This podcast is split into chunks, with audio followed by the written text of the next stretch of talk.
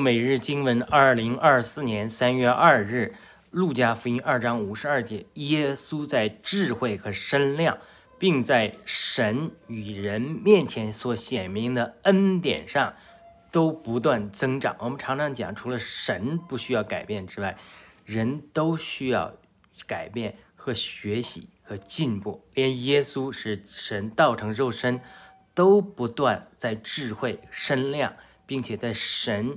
与人面前显明的恩典上都不断增长。今天基督徒最大的一个属灵问题就是属灵生命不成长。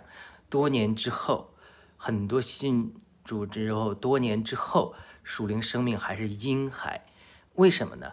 除了牧者的教导之外，很多人是因为他不渴慕、不祷告、不去追求生命和恩典的成长，就像保罗所说的一样，一直是像婴孩喝奶一样。